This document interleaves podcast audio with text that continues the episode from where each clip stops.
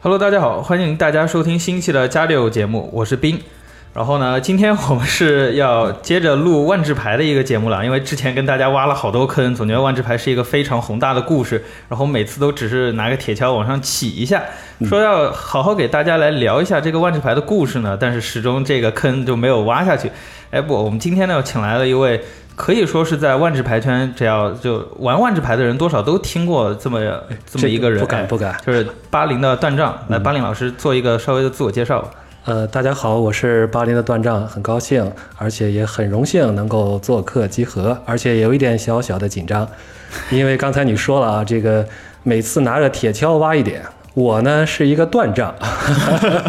所以这个工具好不好使还有待时间的检验。哎，咱嗯们其实主要是来聊一个万智牌的故事相关的一个节目嘛。那好的既然是讲故事，那其实就是咱们来找万智牌的这个中文故事的翻译者，其实最合适不过了。哎，不敢不敢，对，巴林老师其实就是相当于做一个万智牌的一个民间翻译者嗯对小说翻译，但其实也是被官方、呃相当于是认可的一个方式吧。呃，对，就是万智牌的第一本艺术设定集，呃，卡拉德许嗯是我和我们的团队一起来提供的译文。啊，还有就是很多大家可以在网上看到的那些万智牌的小说翻译啊，什么，其实全都是哎嗯有 NTGCN 这个组织来做。呃没有没有这么 多了，我们做了一些微小的工作，因为万智牌的故事实在是太多太多了，对也有很多的朋友都是在义务的为我们这个传播翻译，而我们呢也是做了一些自己做了一些翻译的工作呢，也是在整理收集，嗯，那刚刚巴林老师也说了，就是万智牌的故事其实有很多很多很多。那我们今天是选在哪一个故事来做整个一个大系列的一个开头呢？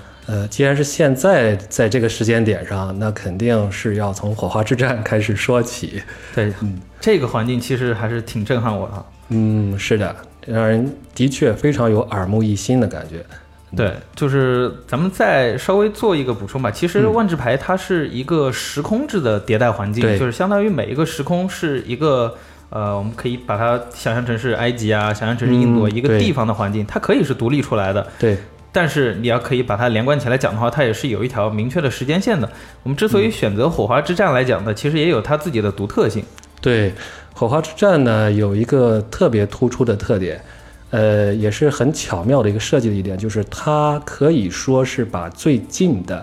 万智牌经历的七个时空，七个，可以说从赞迪卡开始，到伊尼翠，然后再到卡拉德许、阿芒凯、伊夏兰、多明纳里亚。现在我们来到了主战场，就是嗯拉尼卡。对这七个环境，而且很很有意思的是啊，这七本书呢，呃，是这七个环境呢都有一本对应的设定集。对 啊、所以说这个火花之战的这种精心的设计，一会儿我们也会谈到，就是里面这个大反派他的这个阴谋可以说是从这七个时空中，就是各是一个拼图吧，这样拼起来的。嗯，这个这个局差不多布了得有四五年了。呃，可能还不止。 嗯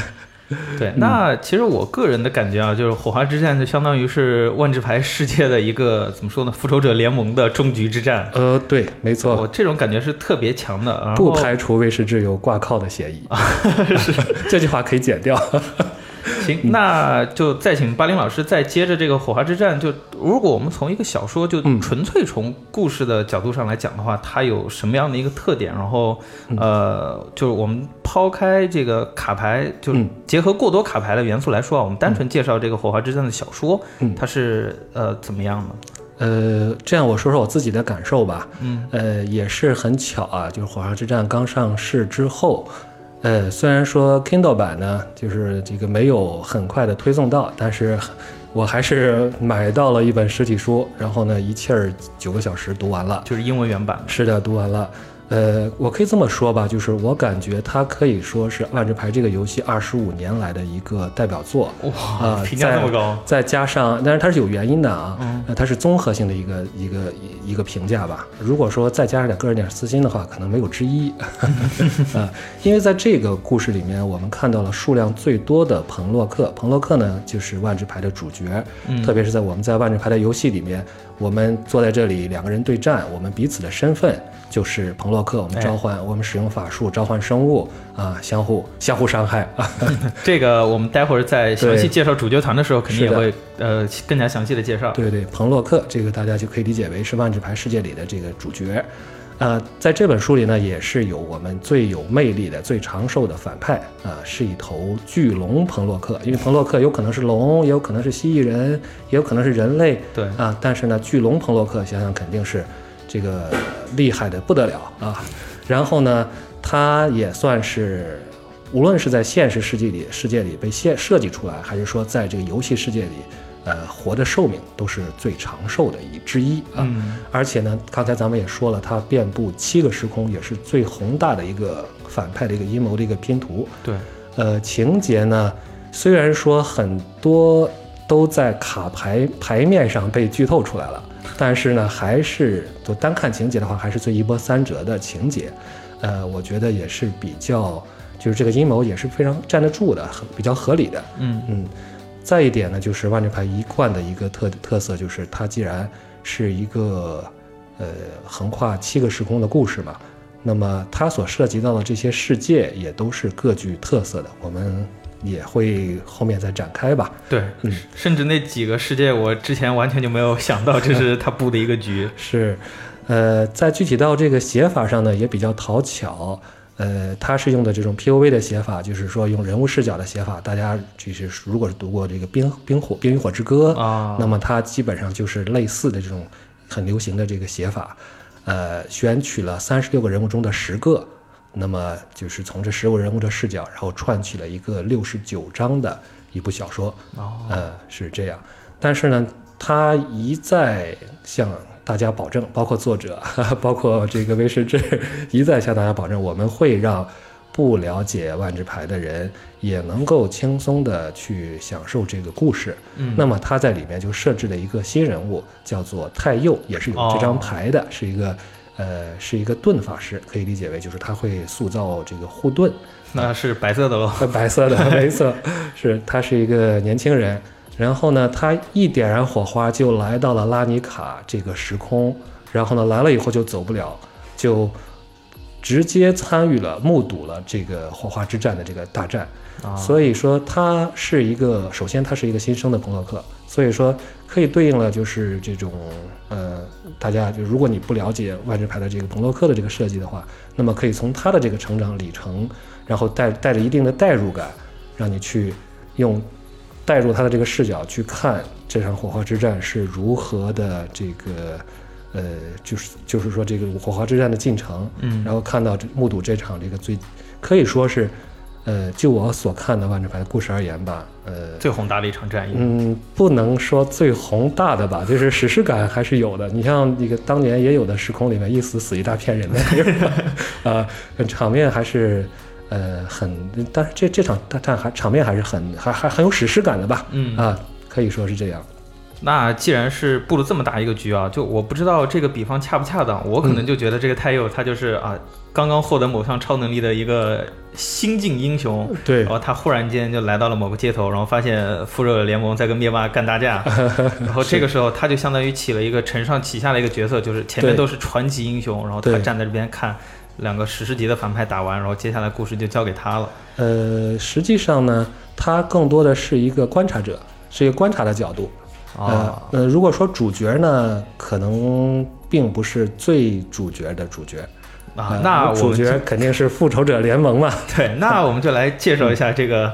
呃，很多万智牌玩家都知道的，我们自己操控的，就以前是叫吕法师，现在是对叫彭洛克的这个主角团。对，这个我们也一会儿可能放在后面再去解释一下，就是说彭洛克啊，他这个和吕法师到底是怎么回事儿。嗯，呃，咱们现在先都用彭洛克这个说法吧。就是为什么说它是唯一的代表作呢？因为我的个人感觉就是《火花之战》这个小说是真正讲述彭洛克，也就是万智牌的主角，也就是玩家，嗯，呃，现实世现实世界里这个玩家这个代入身份的，讲述他们的这个故事。啊，过去的万智牌也有很好的故事，大家可能会熟悉的《兄弟之战》，对，兄弟之战呃，，甚至还有一部小说就叫做《Planeswalker》，就叫做《理发师》。嗯，但是呢，在那些故事里面，主角可以说并不是这个理发师本人 啊。如果说，甚至说这是，或者是是在理发师在成为理发师之前的凡人，嗯啊，这个我们就不深究了。但就所以说，我就想表达的就是这样观点，就是《火花之战》它的代表性就在于它真正是讲述咱们彭洛克自己的故事。讲述腾洛克自己的故事对，真是咱们自己的故事，咱们拍手自己的故事。呃，再简单说一下，就是呃，万智牌这个《火花之战》这个小说呢，对应的也是《火花之战》这个系列。啊那可嗯能这个我再我需要补充一下吧，就是万智牌其实在过去很长一段时间里，呃，是系列和小说是一一对应的。嗯呃，如果这个系列现在叫《火花之战》，那么就有《火花之战》的书。嗯那么在早的时早先的时候，比如说有一个系列从应该是从马凯迪亚开始，那么它对应的就是马凯迪亚这部小说，这个啊持续了很长一段时间。呃，当时是小说是以三部曲万智牌就是三个系列是一个环境，对对对，三部小说呢就构成一个三部曲，呃，这中间呢也当然也经过很多调整和创新啊，我们就不再不再讲了。另外一点就是，呃，要引出一个说法呢，就是就是这部小说可以说是万智牌大约八年的空档期之后推出的一个独立的单行本的小说。哦，啊，在这之前呢，很多就是我们刚才说有调整创新嘛，有的就是用这种电子版小说的方式啊，啊对对有的是最近咱们看到的就是包括卡拉德许啊、阿芒凯啊，都是在网上一段儿一段儿的连载，对，用他短篇们穿起来官的。方微博也会在发这些东西。是的，所以真正的一个独立长篇，那么这就是时隔八年之后的，算是一个怎么说呢？八年磨一剑，可以可以这么讲，我觉得。对，然后我们再说这个主角，就是刚才咱们想想讲这个主角团呢，就是可以说复仇者联盟吧，嗯啊，他们这部小说里面的核心人物的确就是可以理解为一个复仇者联盟，他们五个人各自呢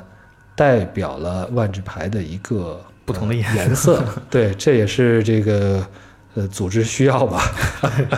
呃，白蓝黑红绿啊、呃，万智牌这个颜色又是一个很大的话题，嗯所以我们可能在这里也不能就是解展展开的太多，对，啊如果对这个对万智牌颜颜色还不太了解的，我们可以翻回去听之前小李老师啊，还有思路老师介绍过的万智牌的一些基础。是的，是的，呃，就是每个人，就是这五个人呢，他们每个人都有一段自己的一个起源的故事，哎就是讲述他们如何从一个凡人点燃自己的彭洛克火花，成为彭洛克。那相当于这就是咱们正义的一方，正义的伙伴们。对，对，正义的伙伴，还是把他们的名字还说一遍吧，是吧？ 还得点点名儿啊。白色的代表人物是基定尤拉，对呃，蓝色的是杰斯贝莲，哇蓝色这杰斯可真是 是的，呃，这个绝对的男主角威士忌的亲儿子，贵啊。呃，贵 是。然后黑色的呢是这部小说里边的这个唯一女主，可以说是唯一女主莉莲娜·维斯，也是一个很有很悲情、很有这个张力的一个人物。红色的呢是茜卓娜拉啊，绿色的叫妮莎·瑞文。那么这么五个人，白、蓝、黑、红、绿，那么各自代表一个万智牌的一个颜色，也代表着这个颜色的价值观。哎，这嗯这五个人呢，其实当时还专门有一个起源环境，然后这五位是的新晋的旅法师就叫就被被大家戏称为五小强。对，嗯。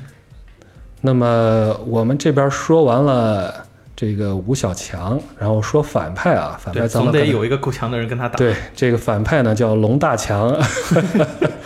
呃，开玩笑。呃，如果有时间的话，我能不能在这里念一下博拉斯的我们自己给他起的头衔儿？请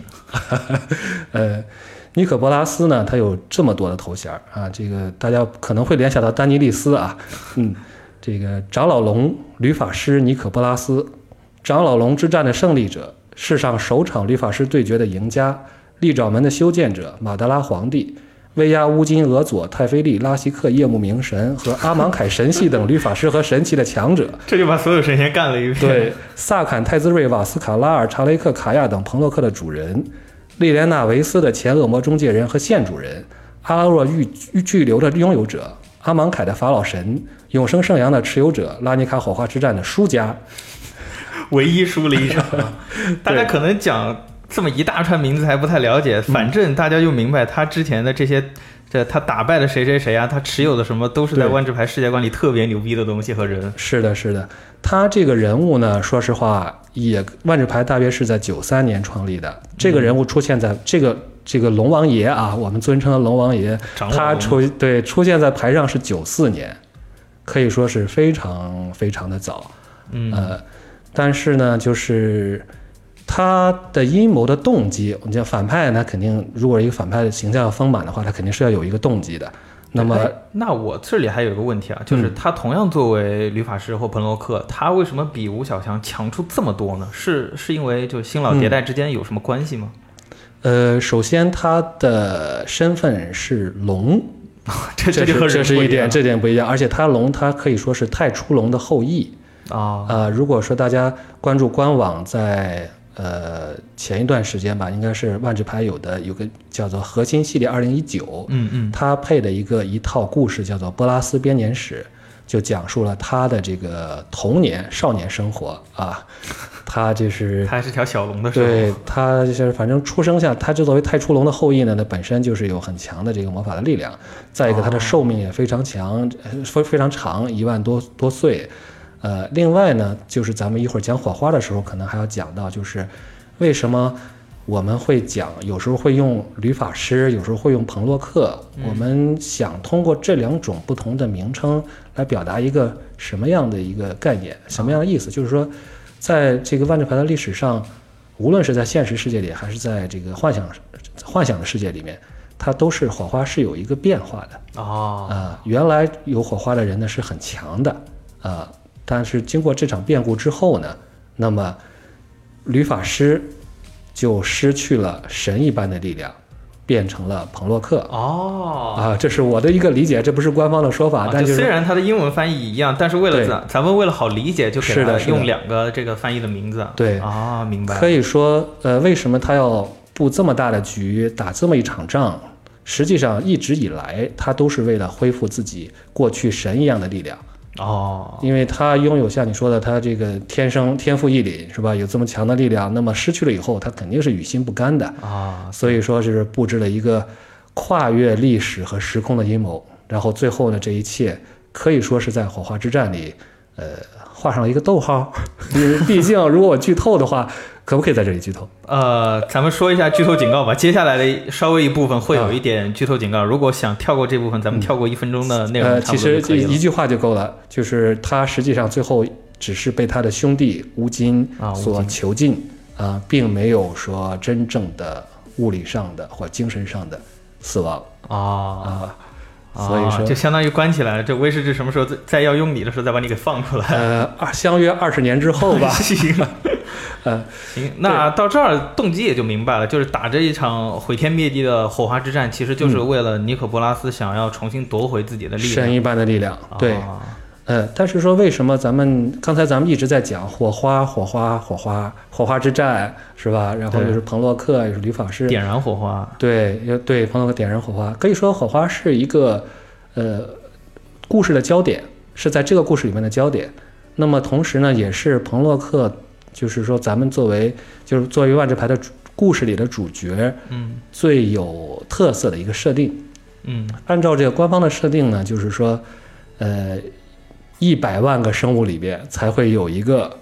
带有火花的生物。哦啊，就相当于这是上天赐给你的超能力。对，哦，所以说呢，你有这个火花，你就是可以成为理发师。哎，刚刚提到说是一百万个生物，其实这个生物就除了出来的神仙龙，然后凡人以外，其他很多动物也都是可以的，是吗？呃，对啊，咱们在在三十六个朋洛克里边，咱们可以看到牛头怪，狮子，呃，对，狮族，还有人鱼，对吧？这些都都是其实都是有的，还有这种万智牌一个独特的生物叫维多肯，啊，呃，蓝色皮肤的，有的是六指儿啊， 有的还是六指儿的维多肯。所以说，呃，这个设定啊，可能是为了想说明这个彭洛克的火火花是非常稀有的。嗯，啊、当然在在现实世界里，大家你只要买一包万智牌，你就是你就那很成为廉你价就点燃了火花，你就成为了理发师，对，呃，所以呢，所以说，呃，火花呢就决定了彭洛克的这个力量。那么尼可波拉斯呢，作为大反派，他就是想收集所有彭洛克的火花，啊或者越多越好吧，让自己获得获重新获得这个往日的这种力量。嗯嗯，刚才咱们一直说了，就是彭洛克、吕法师两个概念。那么，我想从这两个译名开始吧，哎呃，就是说一说从戏里戏外两条线去讲这个，这相当于这这这中间的这些怎么说故事吧啊，嗯呃，Planeswalker 实际上咱们按照直译的话，就是时空或者是就是空 plan 间是吧？时时空空行者，或者或者用 D D N D 的说法叫位面行者。对，且实际上它位那面个旅行者，对对对对对， 是呃致敬一下啊，致敬一下。呃，所以说它实际上就是顾名思义，就是可以在不同时空间穿梭的人。嗯，所以你有这个火花，你就可以呃穿越时空；你没有，那么穿越时空对你来讲是一件不可能的事情，甚至你连你从生到死，普通生物对于那一百万个生物中其他的那些人来讲，啊、你可能从生到死，你也只知道自己所在的世界你就走不出印度，走不出埃及，是，呃，这样的话呢，就是在万智牌的设计者理查加菲，他刚刚开始设计的时候呢，他其实已经把这个 Planeswalker 这个定义已经定就是定义好了。嗯那么玩家呢，你的身份就是这个 Planeswalker，嗯你能够穿越不同的时空，你有强大的力量。呃，这点儿呢，如果展开讲的话，就是为什么说彭洛克比一般人要强呢？因为你万智牌的这个系统里面，如果大家玩过万智牌的话，都知道万智牌的法术力基础是地嗯，土对，地五种颜色的土地，呃，白色的平原，呃，蓝色的海岛，红色的山脉，黑色沼泽，呃，然后绿色的这个树林，对，那么你作为彭洛克，你能够去的时空比一般人、比一般法术师要多很多，啊见多识广，见多识广。对这个，所以你就更容易这个谈笑风生，啊呃，自然你这个能够吸取的地的力量也就越多，啊你能召唤你见过的生物也越多，那么我就可以这个可能从。卡拉德许召唤一个生物来打你，可能就从来没有见过的这个传心生物，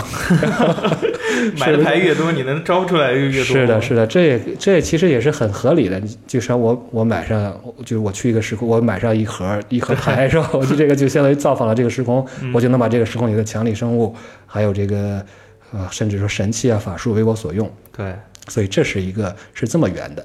但是呢，这个事儿在故事里面就挺难体现了。嗯，为什么呢？因为你太强 了。大家对吧都是神仙嘛，是的，而且故事里面会要有冲突，角色要有发展，他要面对矛盾，他要去克服，他要痛苦。但是呢，你如果说太强了，那么这个故事就编不下去了。所以我们刚才就说，老的小说里面，彭洛克呢，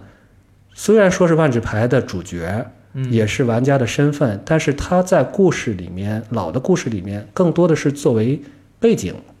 作为隐在后台的，就是说一种强大的、超然的指点战局在幕后操控的力量。啊，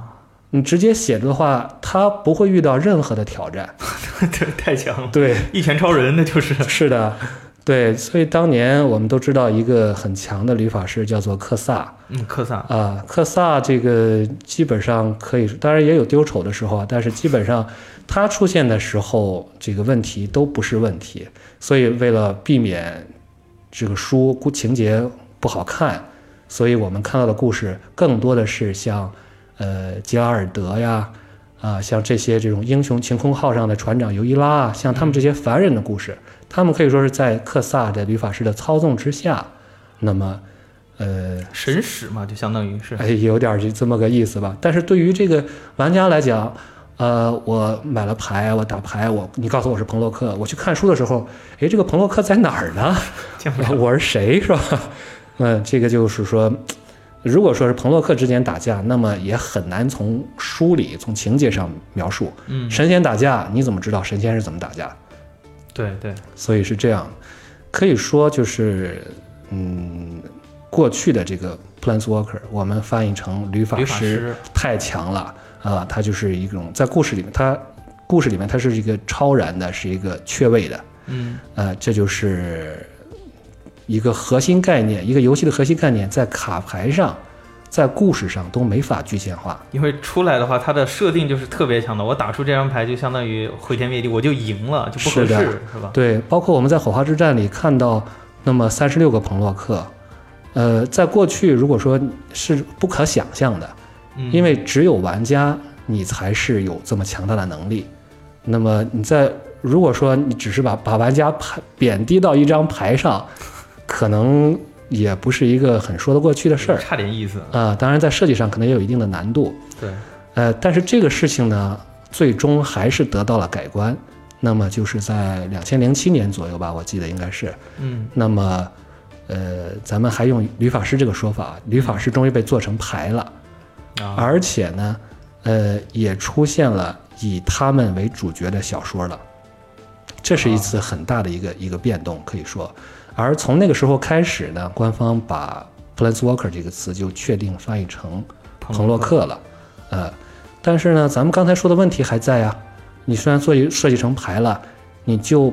不可避免的要限制它的能力，对，让它在情节里能够合理，让它在这卡牌中能够得以体现。你不能出来一张彭彭洛克的牌，然后他比生物还弱。是的，所以怎么呢？就搞事情吧。那么就专专专门的安排了一场世界性的或者说宇宙性的危机，让过去的强大的旅法师都要献出自己的火花，啊来修补宇宙的裂缝。就是原先神仙一样强大的律法师，他们对为了拯救这个世界，把自己的一部分能力给捐了。对，这个有的是情愿的，有的是不情愿的。像这个尼可波拉斯呢，就是说，也算间接做了件好事吧，把他和他这个对决中失打败的一个彭洛克扔到了宇宙的裂缝里去填了。呃，你的火花为了拯救世界，你可以牺牲一下你的火花， 是这样。所以从此之后呢，万智牌的这个设定里面就有了这么一个很大的改变，就是多重宇宙的规则可以说是被改变了。啊，那么原来拥有这种神力的彭洛克，呃，这个吕法师，原来拥有神力的吕法师，就在这场危机化解之后，成为了彭洛克。彭洛克呢，就只是因为有火花，所以能够穿越不同时空的这种，呃，普通人了。他没有，呃，无尽的力量，他们这个也有，就是也会受到伤害。过去的理发师是这个可神以仙可以说是可以说是这个身体只是意识的一种投射啊、哦，有点就是我的个人感就是很觉神 学。很有点像神族执政官那 个意思。嗯但其实就算是力量遭到削弱，这些在就嗯是修改这个之前的那些老律法、传奇律法，嗯他们在当下的这个环境也是非常强的，对，就包括索林这些人。是，但是在故事里面，他们的确也是经历了一个，就是刚才咱们讲的这个，或者咱们俗称叫火花变质吧，嗯或者火花裂化的这么一个过程，所以对他们的影响还是蛮大的。啊，正因为如此，波拉斯才会觉得我第一次感受到了这个无力，第一次感受到了这个年龄，第一次感受到了我是多么想迫切的去这个怎么说呢？就呃是长生不老的人觉得自。恢复了对己老了。是的，包括咱们的女主角莉莲娜，也是因为这个原因，走上了向波拉斯寻求保持自己的青春、保持自己的美貌、保持自己的力量的道路。哦，嗯所以说这个事情呢，就对于整个万智牌的故事来讲，是一个非常重要的一个时间点吧。这可能也都发生在十几年之前了。嗯，对，呃但是这对我们来讲，我觉得是一件好事情，因为我们能够真正的，我们不再孤独了。我们可以打出律法师了。对了，我们有这个这个在打在对战的时候，有这些这个哥们儿们是吧，来助战了，哥们儿和姐们儿们啊，而且这帮哥们儿还贼 贵。对，好看呀。对，嗯，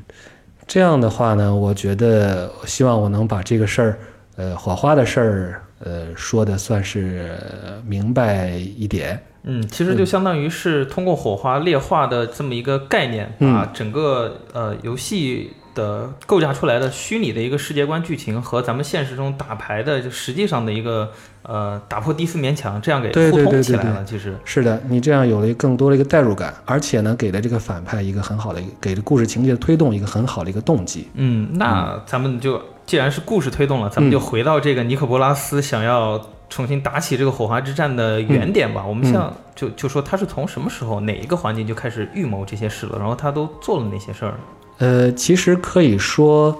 呃，在彭洛克第一次被做成牌的时候，红色的彭洛克和蓝色的彭洛克就分别是茜卓和杰斯。嗯，呃，我的印象里，白色的彭洛克好像是阿耶尼这几个人物，实际上咱们看到都是一直，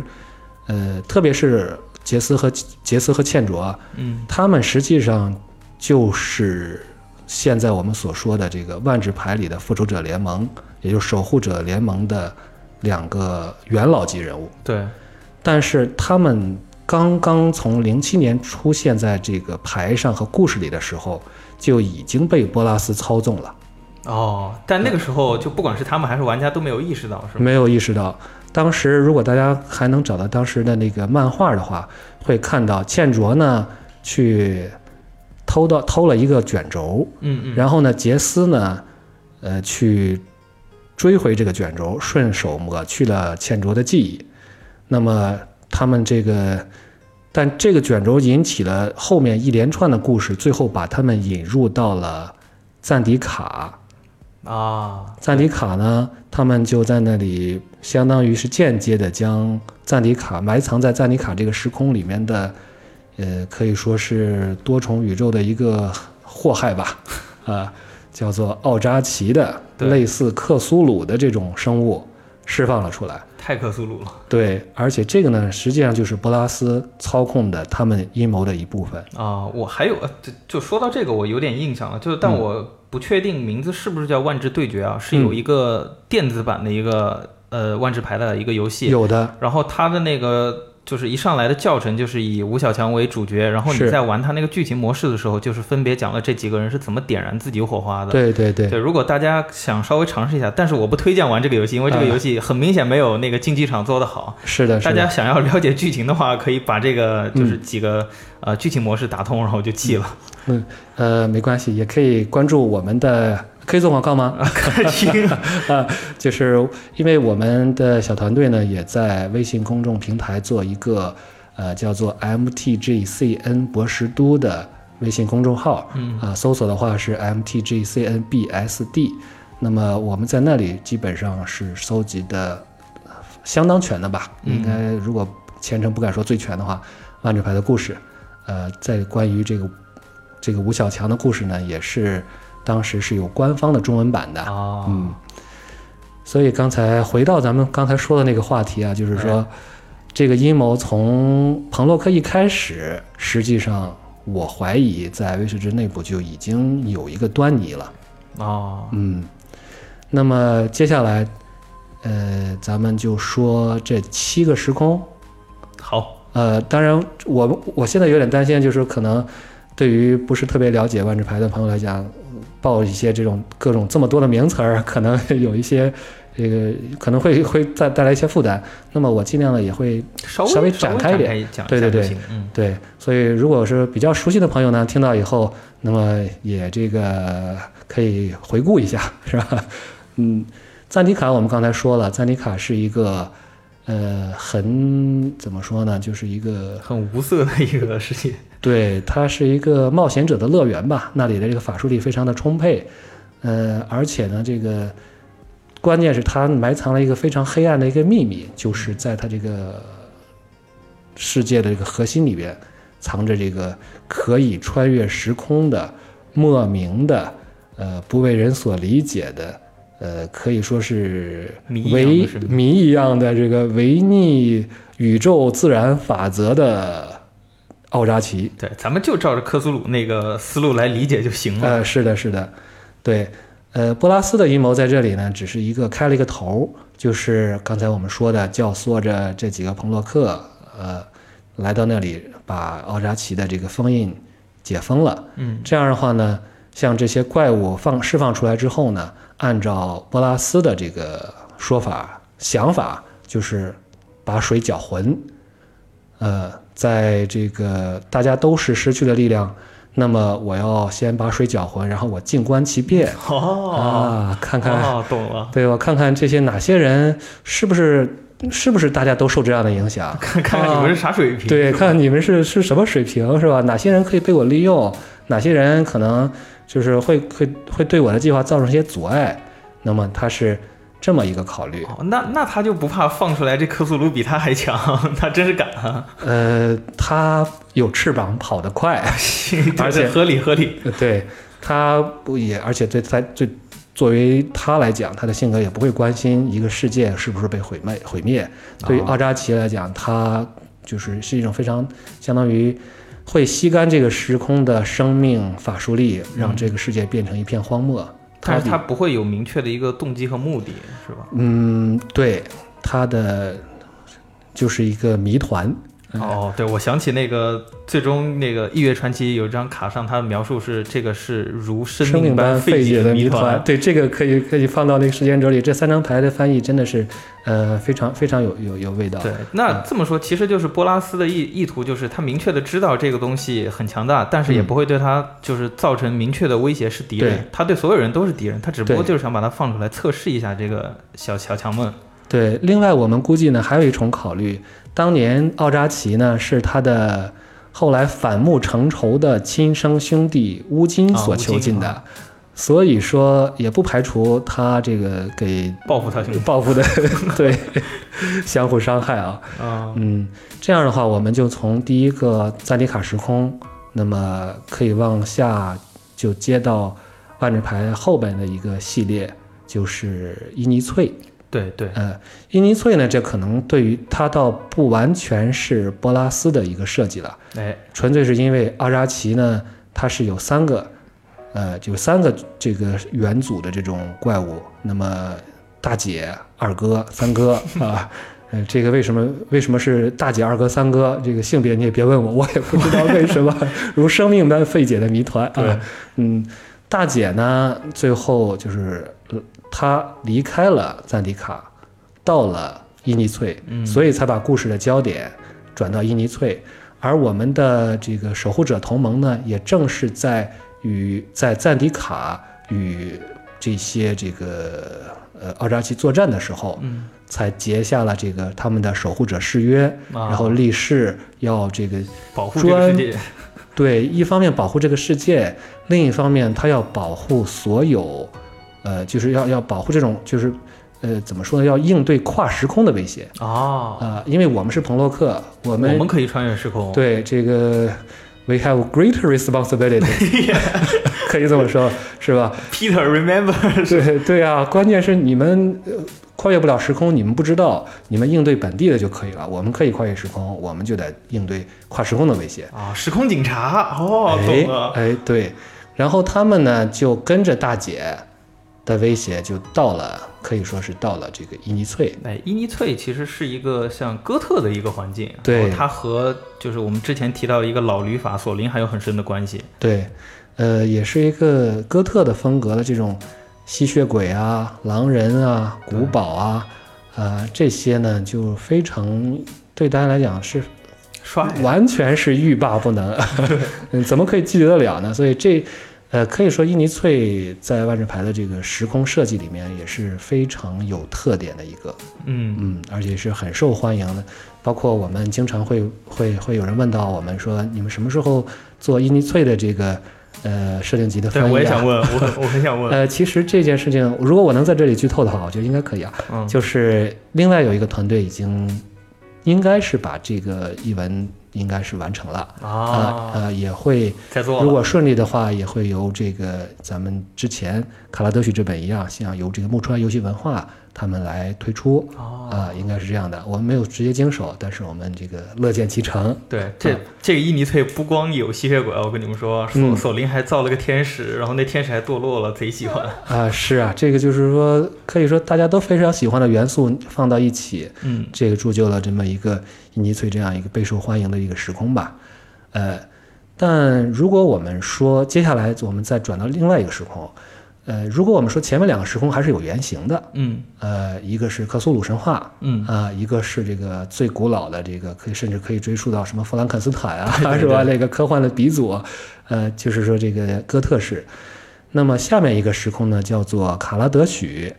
它呢就是我个人感觉，呃不光是因为我们这是这个时空是这个时空的设定集是我们翻译的啊啊，另外我也是觉得它非是非常有特色的一个一对个时对空，呃，它是一个蒸汽朋克，但是和咱们脑子里可能第一反应想到那种灰暗阴暗的那脏啊那种种完全不一样，它是一个非常明亮、非常乐观、很欢快的一个时空设定。就因像为印度人，呃，受对，的确，这个是受到了一些印度的这种文化的一些呃，怎么说呢？影响，嗯，嗯，但是也不能完全说它就是一个印度风的时空，可对能还对还还不能完全这么讲。有一啊点影子在，对对对对对，嗯，按照官方的说法呢，就是因为我们经历了赞迪卡这种克苏鲁式的恐惧，经历了伊尼翠这样的哥特式惊悚，嗯，那么我们需要一个明亮黄，明，亮一点儿的、欢快点儿的环境，把这个事儿、把这个、把大家的情绪调动回来、搬回来哦，啊、所以是这样。呃，在这里呢，我想单独说的一点儿就是，这是这里的尼可波拉斯的阴谋就开始逐渐逐渐的浮出水面了哦，啊、就是在伊尼翠那边把那个放出来的克苏鲁给解决了，然后接下来就要开始他对他亲自得出来布局了，对，他呢，其实也是通过他的下手下，嗯那么一个叫做泰兹瑞的彭洛克，这个人呢和莉莲娜和杰斯这两位守护者成员呢也是有非常有渊源的，基本上就是不共戴天吧。啊、他在这里做了一件什么事情呢？他抢走了。就是巧取豪夺吧，夺走了这个时空里面的人们的一个发明，就是时空渡桥。啊，这个渡桥是做什么用的呢？呃，很有意思，就是说，当我们说这个火花变质，那么从吕法师沦为彭洛克之后，嗯，那么这个宇宙中存在的一些时空门就停止这种正常的效应了。哦，就是原来除了彭洛克之外，可能还存在了一些穿越时空的这种时空通道，但是呢，由于这个火花导致了宇宙的这个规则的变化，那么这些时空通道就不能够使用了。哦，因此，跨时空呢，就相当于你得重新重来一次，重新再去，呃，怎么说呢？哦再就把是这门给打开，，对，发现这个这个其中的这个奥妙吧。那么卡拉德许是一个有一点就是蒸汽朋克嘛，它这个科技科技很发达也很很发达，呃，所以呢，它里面有一个本地的，并不是彭洛克的一个凡人，做了很多神器，啊 他发现了这个穿越时空的秘密，而且成功的将一个非生命的这种物体进行了时空、这个时空转移哦，啊、呃之后呢，这个就被这个波拉斯的手下所利用。哦，就相当于他发现了让没有火花的东西也穿越时空的能力了，对哦，但是呢，还有一点很可惜，就是只能传送这个无生无生命的东西，无机物。哦，嗯就是就是没有火花还没有生命的，对，哦，目前只能做到这一步，因为毕竟我们从设定上、从情情节上还要保证彭洛克是唯够一强的火花拥有火花能够活着穿越穿越时空间隙的这种呃这这种这种存在，哦还要保持你独特性啊、这所以这一点儿呢，就是有这么一个呃感觉，在设定上还是比较合理的啊，合理合理比较合理的。对。那要要这个传送门，尼可波拉斯是要做什么用的？嗯，这样的话，我们就接着到可以去下一个时空寻找答案。哎，呃，在卡拉德许呢，我就提一句话，就是我们的守护者同盟、守护者组织，呃，就是我们刚才说的吴小强，呃，可以说是解决了这个时空的危机。嗯，但是呢，呃，他们所不知道的是呢，就是时空渡桥的确是还是落到了波拉斯手中啊、哦，他们解决这个问题之后呢，觉着应当乘胜追击，接着这个线索嗯去一个叫做阿芒凯的时空嗯，去指导龙巢吧，可以说，因为他们得知这个波拉斯在那里好像是在筹划着什么阴谋，啊有阴谋，有阴谋，一定要去这个说，呃，虽然说这是他的老巢，但是呢，我们可以打他个措手不及。嗯对，当时 主人公都是这么天真的吗？，对，这么天真的就就这么就去了。阿芒凯这个时空呢，就特别比较明显，好，对，就比较好找原型了。它是一个埃及的一个风格的一个时空，而且呢，嗯它融入了一些这种末世感的这种这种这个意境在里面吧。嗯啊，呃，我们简单说呢，就是说，波拉斯在大约几十年前来到这个时空，腐化了那里的八个神。哦，就是哦，就是猫神、鳄鱼神等等这对种对动物对神明，啊对，这个也和这个埃及的一些神系也有暗暗的有一些关联。对，呃，就是他腐化这里的八个神呢，然后让这些神，然后并且呢，就是他这个反派他心狠手辣，就是屠杀了呃幼儿以上的所有的成人。哦，他抹除了神的记忆，然后通过这种物理的方式抹除了这个时空里面的这个人的这种历史和物理记忆的。方式太狠了。 对，呃，这样的话呢，他开始用这些神呢作为他的代理人，呃，让他们去主持一系列的试炼，嗯让这些人，让这些幼儿，然后还有这些青少年，逐渐成长，逐渐锻炼自己的武技，然后最后怎么讲呢？最后就是说，最达到了一个扭曲的一个目标，就是最终，呃，变成一个死人。啊，僵尸军队是吗？对，就是说我让让他通过操纵他们的这种宗教信仰，让他们认为这个现世的这个生活，这种磨练武技是为了我死亡之后，哦，在战争中死亡之后到来世享福的这么一个必然的途径，而且哦那是这唯一和嗯的 正道。和埃及的那个宗教还是有点像的。哎呀，这个宗教问题我们就不谈哎 了。但从这个侧面也可以看出来，就是嗯这个波拉斯有多厉害。就算他火花变质了，他是到这个环境都可以把本地神给腐化，是的，这还是非常强的。当时在故事里面有一个描述，他就是歪歪脑袋，结果有一个那个神就直接就被他就洗脑了，就击败了哦，哇塞！他的，因为他是这个心灵的这个打击能力是也是非常强的，心灵控制啊，心灵打击，因为他在如果看牌的话，他还沾蓝嘛，蓝色是心灵的颜色，对，所以说他就用这种方式把这些这些无知的这些青青少年吧，培育成了就是通过拼命厮杀，嗯，最后呢在战场上以死亡以最终的死亡为荣，那么这样一批精英战士，然后通过一些魔法的手段呢。保存了他们的战斗的技能，哦，而失去了前生的记忆。啊那其实就是那个道理嘛。什么什么样的军队是杀不死的，就是死了的军队。斯特勒军队。 对，这里我估计大家应该也就能对上号了，就是。有了这样一支不死军团，不就可以穿越刚才咱们说的这个时空渡桥了吗？啊，解决了这个问题。哦，那就相当于他他把一个时空里的所有的军队全都通过这个时空渡桥就可以传送到他想要的地方了。是的，呃，这个地方呢，就是我们最后要说的，就是这个火花之战爆发的这个地方，嗯呃，呃，拉尼卡。嗯，对，那接下来呢？他拿到军队以后，他又做了啥？接下来呢，他并没有直接去，他还他的这个阴谋里边还有一个拼图没有拼上，嗯嗯，这个拼图呢，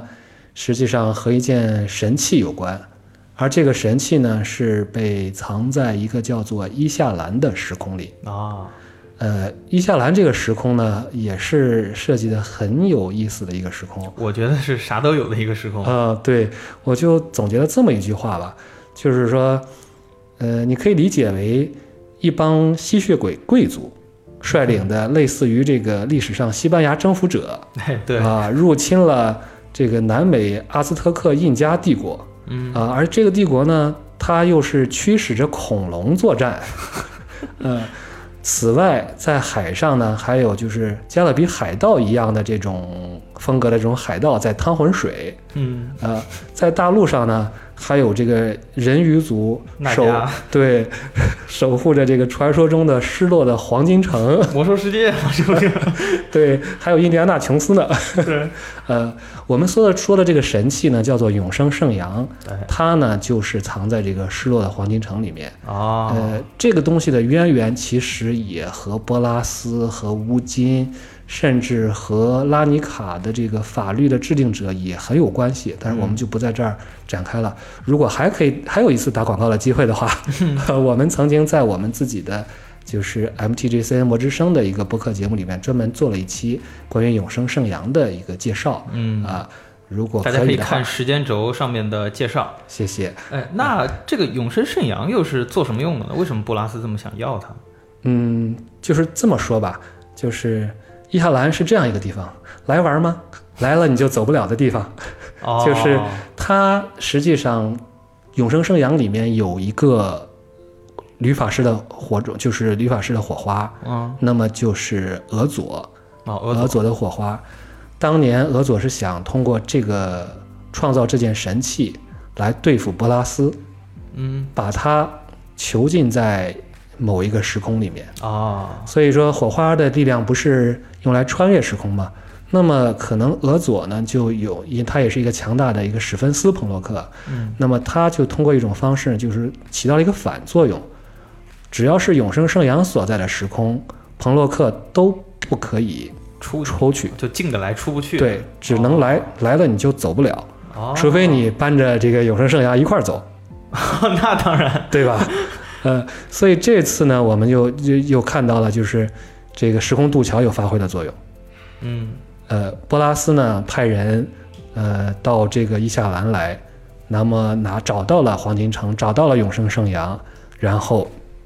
把他从用时空渡桥搬到了拉尼卡。哦。哦，其实这么这么布局就已经看出来了，对就是想把拉尼卡作为一个决战地，是然后的，让来到这儿的人都走不了。对。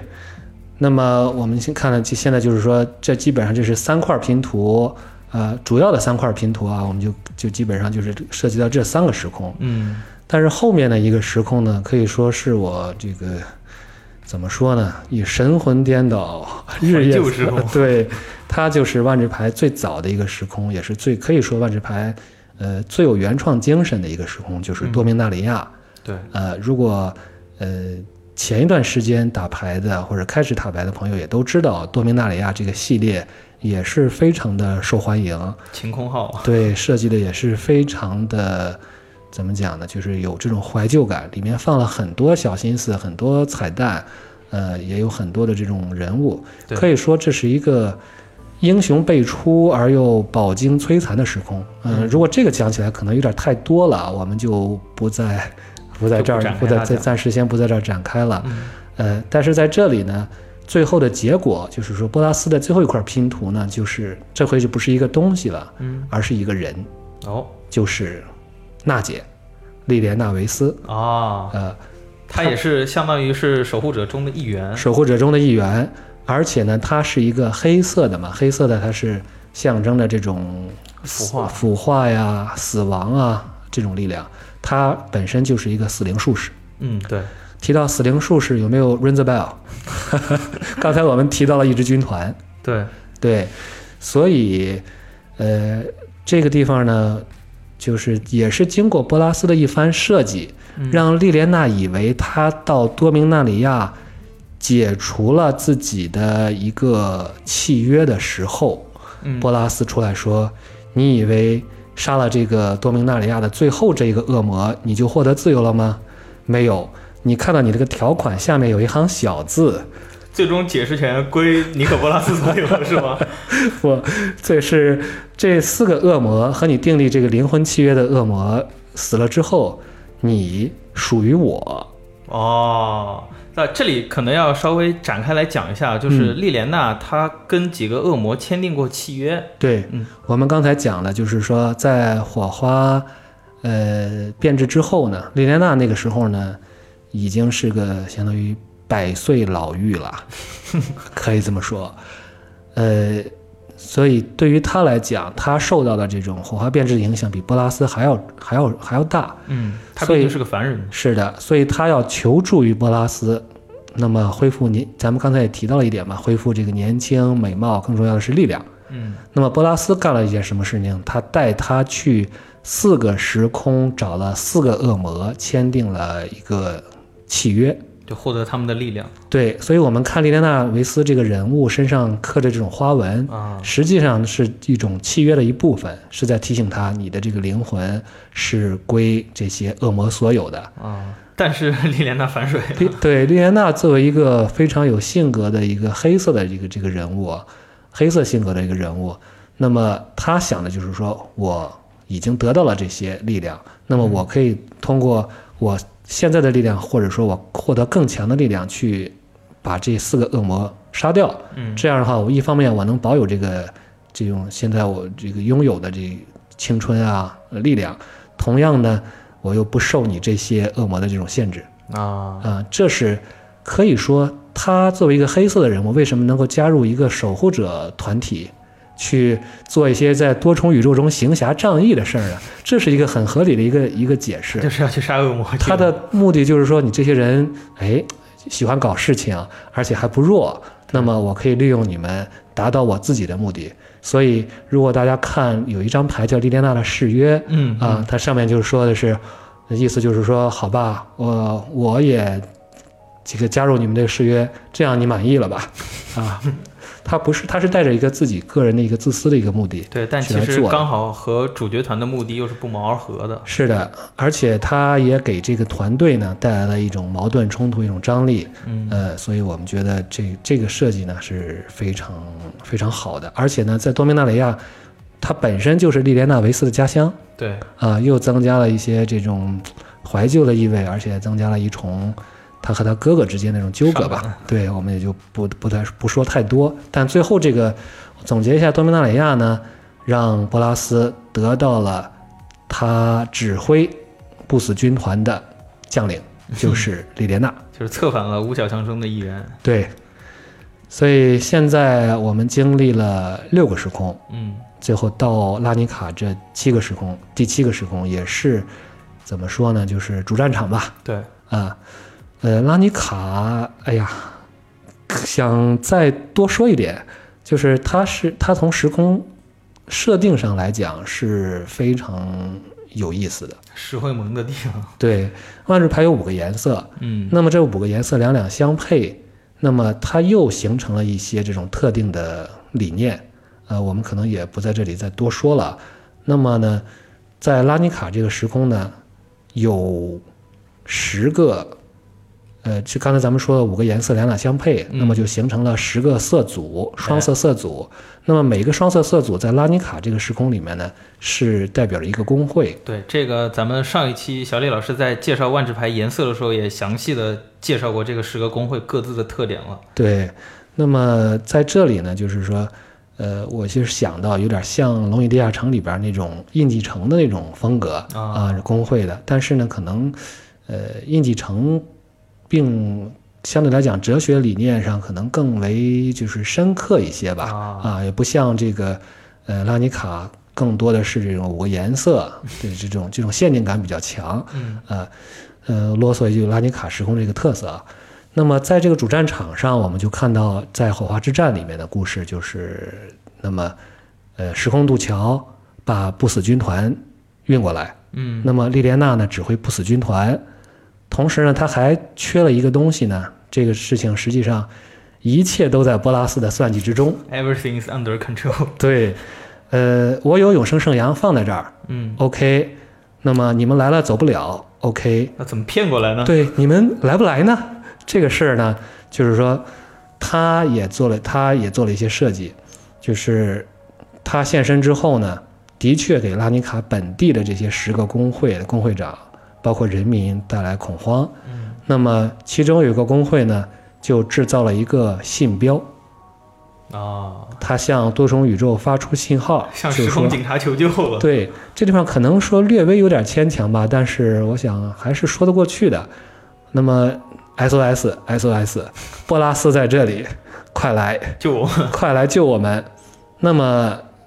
因为守护者是肯定要来的，嗯所以通过这个信标的设置呢，就会把这些呃各路朋洛克，无论你是想来还是不想来，当这个信标燃起的时候，你的体内都会有一种冲动。啊，所以说，我们刚才讲到一开始讲太幼，我们这个小太幼，这个也是突然感觉到体内有一种冲动，我得去了，我这得个啊。去个什么地方，但是他都不知道去哪，再就是说他他只说看到眼前有白光，那么他就冲着这个白光走，然后在醒来的时候就已经来到了尼卡。啊，包括其他的一些朋洛克也是，这个呃莫名其妙的就觉着我要到拉尼卡去，因为好多好多朋洛克他都是认认识拉尼卡这个地方嗯啊、他可能解释不了原因吧，就是我至少去看一看，谁也没有想到来了以后就被困在这里，啊，嗯。接下来呢，就是说关门打狗。关门打狗了。我们波拉斯呢，这个用了一个魔法啊、就是当彭洛克被不死军团杀死的时候，就像很多人如果看了那个宣传片儿嗯《火花之的宣传片儿的话，就看到那片子可太好看了。对呀、这个唯一一张没有被做成牌的朋洛克叫戴克费登， 是吧？就在里边就给大家以身试法，显示了波拉斯的这个 阴谋是怎么达成的，戳死，然后火花被吸收到这个不死生物身上，嗯然后不死生物爆炸，火花释放，然后被波拉斯吸走。啊，啊，就是这样。所以就是，呃，我不知道听众是怎么想的啊，我是觉得这个阴谋的设计还是挺合理的哦就特别巧妙，好吧？啊。对，可能有一些这个稍微牵强一点的地方，但是。就我所了解的万智牌的故事里边呢，这已经是很出色的设计了，对，特别是考虑到它横跨了这么多年，对对，而且对兼顾了这么多时空啊，这一点还真的是没有一个很好的从就是顶层的一个设计的话，可能还真是做不到的。因为它毕竟是每年都要分几次卖牌的嘛。如果对它是要做一个很长年限的一个计划的话，它必须要保证每一个地方呃每一个环境下埋有足够的线索，另外这个环境单独拿出来还要非常有意思，是的，这个就是非常难的。对我听说好像是七年一个周期嗯，啊，就相当于他们现在在着手开始设计、进行探讨的，大概就是我们七年之后能看到的啊系列 啊，啊。和漫威一个套路， 哎开开启新宇宙了要。对对对，嗯，那整个火花之战其实讲的故事就是说，呃，来的这些朋洛克们对不甘心，心甘情愿就被这个尼克波拉斯吸走自己的能量，然后是的与与之反抗。对啊，那想要继续了解这个火花之战故事的朋友 呢，就可以嗯哎、买这个环境的牌，然后看它这个环境上牌其实讲故事讲的还是挺明显的。呃，是的，我想如果还有时间的话，我想也分享分享，就是我自己的一些就是想法吧，由这个《火花之战》的小说想到的一些事情吧。《火花之战》的小说在网上可能大家如果注意的话，有些评价也是比较两极分化的，嗯呃，但是我个人还是认为它是一个万智牌的代表作，啊，它堪称万智牌的代表作。简单说呢，就是它是以彭洛克为中心的，啊，这一点非常重要。其次呢，它的情节和卡牌的匹配度是很高的。虽然说有些人觉得我看卡牌就把整个书的故事剧透了，但是呢，呃，从这点来讲，作为一个卡牌集幻式卡牌游戏来讲，这一点故事和卡牌的这种联系也是以非常重要的一点。嗯第三呢，咱们刚才也说了，情节是也是相对合理的，是一个比较好的一个故事。嗯再一个就是写作手法上呢，基本上，呃，虽然说是个群像式的，不能特别的深入，没有角色的深层的挖掘，很多角色深层挖掘和发展，但是呢，还是一个很讨巧的这么一个群像式的故事。嗯呃，因为我对他评价这么高呢，也是另外有个原因，就是万智牌的故事从长期以来，它是更多的也是，呃，无论是原因是外包的也好，还是说是与卡牌脱节也好，还有就是说，呃，受限于集幻式卡牌这种本身，它都不是一个很好的一个叙事载体。对对所以说，万智牌的这种叙事呢，往往就是碎片化的、不确定的，对，要不就是卡牌上一两句背景描述，呃，就要不就是这个卡牌上的一两句背景背景叙述，是吧？如生命般莫测的谜团，然后我们就自己去脑补我们想象中这个故事。那么，但在国内呢，就是的确很难获取这故事的全貌。对呃，但是就我收集的，我我觉得我收集的比较全了，但真正写的好的并不是 很多。呃，但是呢，对我来讲，呃，今天能够受邀来到这里聊这个话题，我相信还是这说明万智牌的故事在咱们国内，呃，尽管有各种各样的限制吧，还是很让人感兴趣的。嗯对呃，但是我不很确定，就是如果说万智牌的故事，特别是老故事都翻译出来的话，大家看到了原文摆在上面，是不是还这么感兴趣？有时候不知这道个是朦朦胧胧才是 对美，是不 是？对对对，嗯一、这个感觉我在《异月传奇》那个那个环境就特别明显，因为它刚好讲述的就是克苏鲁的故事，所以恰好可能就是这个碎片化的叙事最适合它。嗯，但既然来到终局了，那大家都知道灭霸最后会死，大对家都知道对对这个主人公会赢。是至于要怎么打，那肯定还是小说这个一个具体的形式来描述的话，会更合适一些。嗯，对，所以我是现最近是有这么想吧，就是万智牌的这种碎片化的叙事啊，嗯呃，可以说让整个玩家群体，特别是在咱们国内的玩家群体，可以说是自己脑补了一个万智牌背景故事的一个幻想的一个怎么讲，一个一个一个云，一个共同体，其中有包括各种类型的叙事，有正式出版的译文，嗯是吧？也有个人编写的梗概，还有一些口头流传的谣言，是吧？也有我们很多万智自媒体啊，包括我们自己博士都啊，我们 MTGCN，呃，做的一些故事介绍，嗯还有我们这个电播科的节目啊，啊、做了一些人物和情节点评。嗯所以说，呃，可以说万智牌的故事呢，呃，同时也是我们玩家自己的故事。万智牌的这种叙事呢，也同时也是我们这些爱好者自己的叙事。对，所以我是觉得这一点呢，无论万智牌的故事写的到底是真好还是真不好，我们在其中如果能得到乐趣，无论说是造梗还是批判， 是吧？还是还是嘲笑啊、还是说是津津乐道，去像我们这样去当做。真正发生的历史一样去寻根溯源，去考古。只要你找到了乐趣，我觉得万智牌的故事作为一个卡牌游戏的一个衍生物吧，或者一个不，或者是更高一点的说法，就是说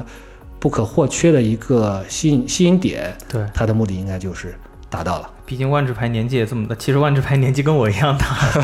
他已经过去这么多年了，到现在是还的有这么强的生命力，其实是一件非常不容易对的它事。的故事性，呃，我们如果说故事不好的话，但是故事性还是很好的。嗯咱们刚才一直都在说《火花之战》，嗯，但是可能我个人觉得有一点遗憾的就是，目前还没有消息显示出来它可能会出中文版，哦所以这也是一个比较遗憾的事儿，就是哦确实挺遗憾的。嗯对，作为一个这么多年故事的一个高潮，呃，一个很长的故事线的一个收尾，嗯那么一这么一场精彩的大战，而且我个人的私出于私心啊，就是说一个万智牌的代表作，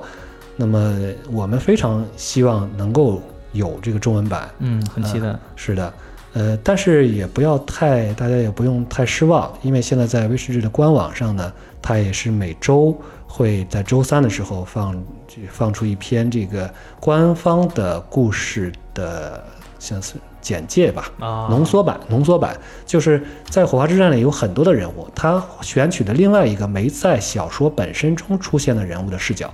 来哦把这个故事再讲述一遍，也不可以说是一种很聪明的 方式。